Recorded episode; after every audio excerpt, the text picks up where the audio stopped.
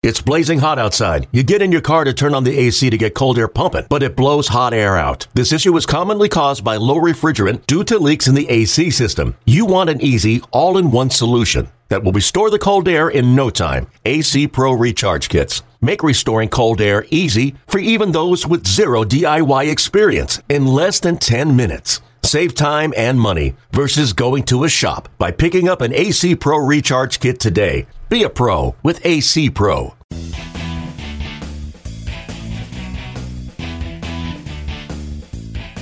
Welcome to MLB.com Extras. I'm Danny Wexelman with AJ Cassavell, who covers the Padres for MLB.com. AJ, we've got a couple of different topics to talk about today. We're kind of going to go a little bit all over the place, but it obviously all has to do with the Padres and decisions that need to be made. But first of all, how are you doing? How's your week been? Can't complain. It's been uh, pretty relaxing. I took some vacation over the weekend, kind of gearing up for the uh, the next month, which should be pretty busy in Padres land. They have some decisions to make next week, and then they have uh, then they have the the winter meetings on the horizon after that, the non tender deadline. So I think, I think we'll start to get pretty busy. See, this is what I'm talking about. It's not an off season, it's just the other season. It's almost just as busy. I think you just travel a little bit less, but you've still got you still got your finger on the pulse every single day trying to figure out what this team is going to do. And one of those things that they're trying to figure out is who is going to be the opening day shortstop. And you just wrote about this. And AJ, your list is long. If you haven't seen this article, you need to go to MLB.com/Padres and read about this. But basically there are so many different potential starters um, and they range from manny machado to jordy mercer to greg garcia freddie galvis luis urias. Uh, who's the guy aj well, I mean that that's kind of what it all stems from. There is no guy. I mean, someone asked me in my in my inbox uh, who's who's the favorite to start on opening day, and I just I didn't think there really was one. There's just so many options available. So I kind of decided to break it down by odds. I think maybe the odds-on favorites are Freddie Galvis and Luis Urias. They're probably around tied. One thing I found interesting is Urias is is without question their second baseman of the future. Uh, I think they think Fernando Tatis is their shortstop of the future.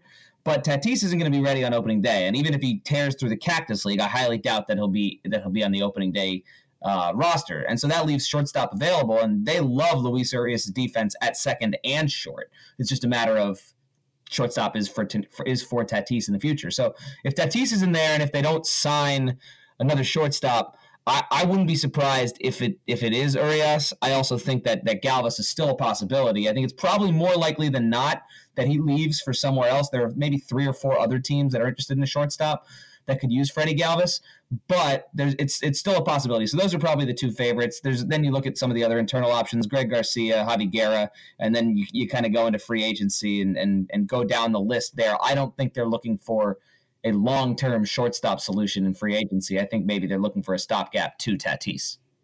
All right, so Manny Machado is probably out of the picture, but it's still fun to talk about and think about anyway. When it comes to the corner outfielders, AJ, I feel like we can use the word untouchables because maybe there are some untouchables, but Hunter Renfroe doesn't seem to quite be so untouchable. Um, he could be the guy who is a trade piece for them. Why is that, and what what could that mean for Renfroe?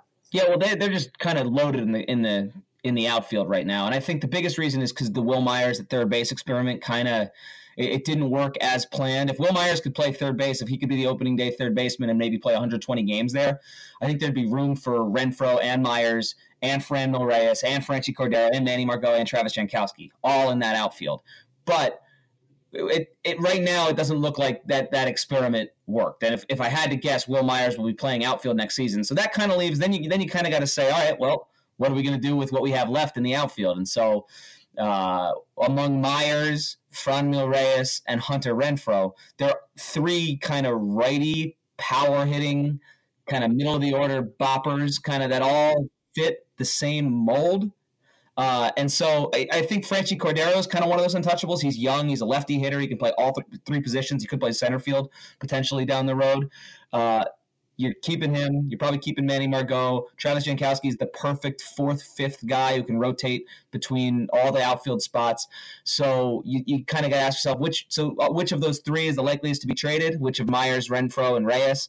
Uh, Myers' contract makes him makes him means you're probably selling a little low on him if you trade him now. And I think Franmil Reyes, the organization, views him pretty favorably, uh, maybe more so than other organizations. Whereas Hunter Renfroe, what he's done is kind of undeniable. He's a, he's a, he's a slugger. He he hit he slugs. He does damage. He hits he hits uh, he hits home runs. He doesn't walk a whole lot, and he is what he is. And I think a lot of teams could use what Hunter Renfroe is. So I, I don't I don't think it's necessarily likely that he gets traded. Might be even below fifty percent, but I think he's the likeliest of this this crowded outfield to be dealt. I think the Padres are really happy with what they have in the outfield, and, and they just kind of need to need to trim it by one. Trim it by one. Okay. And AJ, along those lines of just having um, kind of some overflow in places, there are a lot of people in in a team uh, when it comes to one major league club. You have a lot of different affiliates to fill. So uh, one club holds a lot of different guys. And someone that fans are asking about is a guy named Anderson Espinoza. You wrote about him, a 20 year old right handed pitcher. And you're saying, AJ, that he's actually about to become relevant again. Yeah, we've kind of he's been off the map for a while. Because he had twenty Tommy John surgery, and I think it was July 2017. And everyone, everyone kind of, I think when when he went in for Tommy John surgery, the Padres farm system wasn't maybe as deep and as loaded, and I don't think people realized how good it was going to be. And so now he's their number 12 prospect. When he when he was diagnosed with the injury, I, I want to say he was he was two or three or something like that. And so nothing's happened to Anderson Espinoza. He's still top five prospect on most baseball teams, I would guess. It's just that the Padres farm system got incredibly deep and they got some performances from some guys who I don't know if they if they thought were going to be as good as they are. That being said, obviously there's a little bit of an injury kind of concern with a guy coming back from Tommy John surgery, but he's going to come back next spring. They're going to treat him with caution. They could have brought, they, they could have rushed him back and tried to get him some winter winter ball or fall league innings or something like that. But I think they they really he's 20. There's no there's no reason to do so, and so they're content to to see how he progresses in spring. And I think they still think highly of him. It's not like nothing nothing happened to his stuff. We didn't see him face hitters and he struggled.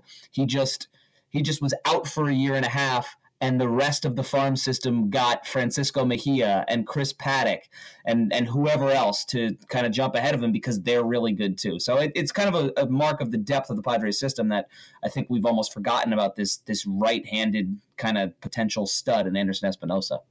Okay, one last guy we're going to talk about today, AJ, Joey Lucchesi. And fans are wondering, is he going to be able to stay in? Are the Padres going to keep him in for longer than the fifth inning? He was handled with care last season. You said kid gloves, and I really liked that. Um, but that was for a reason. But this year, do you think they'll kind of unleash Joey Lucchesi and let him let him kind of earn more innings? Yeah, I think they will, with the caveat that he needs to actually earn those innings. It's not like he's – last season they they maybe were a little cautious with him, and he had a couple injuries to go along with it, and so they were they were especially cautious in those cases. But but if they, if there was a question, if it was a toss up whether he goes out for the sixth or stays or doesn't, they they didn't send him out because he was making a jump to the major leagues. He's the first pitcher to arrive from the 2016 draft class, so uh, that's a that's lot. pretty cool, AJ. I yeah. feel like fans fans need to really understand and appreciate that because that's a huge deal. Yeah, and they, they had him and Eric Lauer was the second pitcher to arrive from that from that draft class. So they, they, fans who want to see these guys pitch deeper into games, I understand that. I think ultimately the Padres would love it if both of them became workhorses, but it's a, it's kind of a big ask for for those rookies to do so. Now going into the next season, I think they both get the chance to do so. Lucchesi more than Lauer because he's a he's a little older, and he and I think if you go back and look at his minors innings, they're they're a little He's he's compiled them a little more than Lauer has, not not by a whole lot. So they both have the chance to do so. Um, but it comes down to how Lucchesi does in that third time through the batting order. And a, a, lot of, I think, more often than when the Padres were being cautious because he was a rookie, it was the case that they were being cautious because he had struggled in that third time and he hadn't proven himself worthy of pitching that sixth and seventh inning. And I think that mostly comes down to the fact that he has two pitches. He has a fastball, which is pretty deceptive, and he has a he has his changeup curveball hybrid that he calls the churve.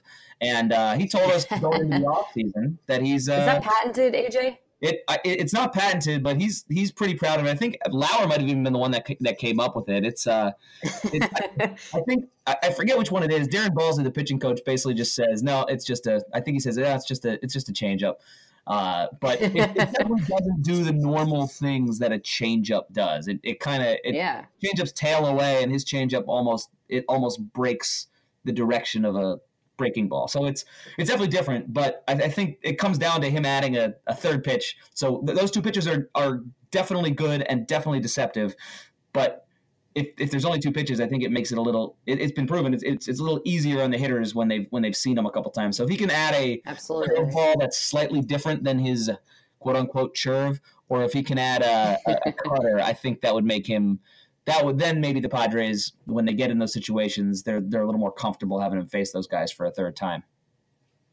Well, we've seen when decisions are made, usually a linchpin is pulled and everything else kind of starts to fall into place, AJ. So I think, you know, we like you said winter meetings are three weeks away if my math is right. And you know that's the that's the time the groundwork was set at the gm meetings. The winter meetings are a few weeks away so it's time to, to start making those big decisions so you can kind of get a bigger picture of your team. And i know that you will keep an eye out for us and we're going to be chatting real soon about all this aj so thank you so much for your time. Yep it's going to be busy. All right with aj cassavell i'm danny wexelman. Thank you guys so much for tuning in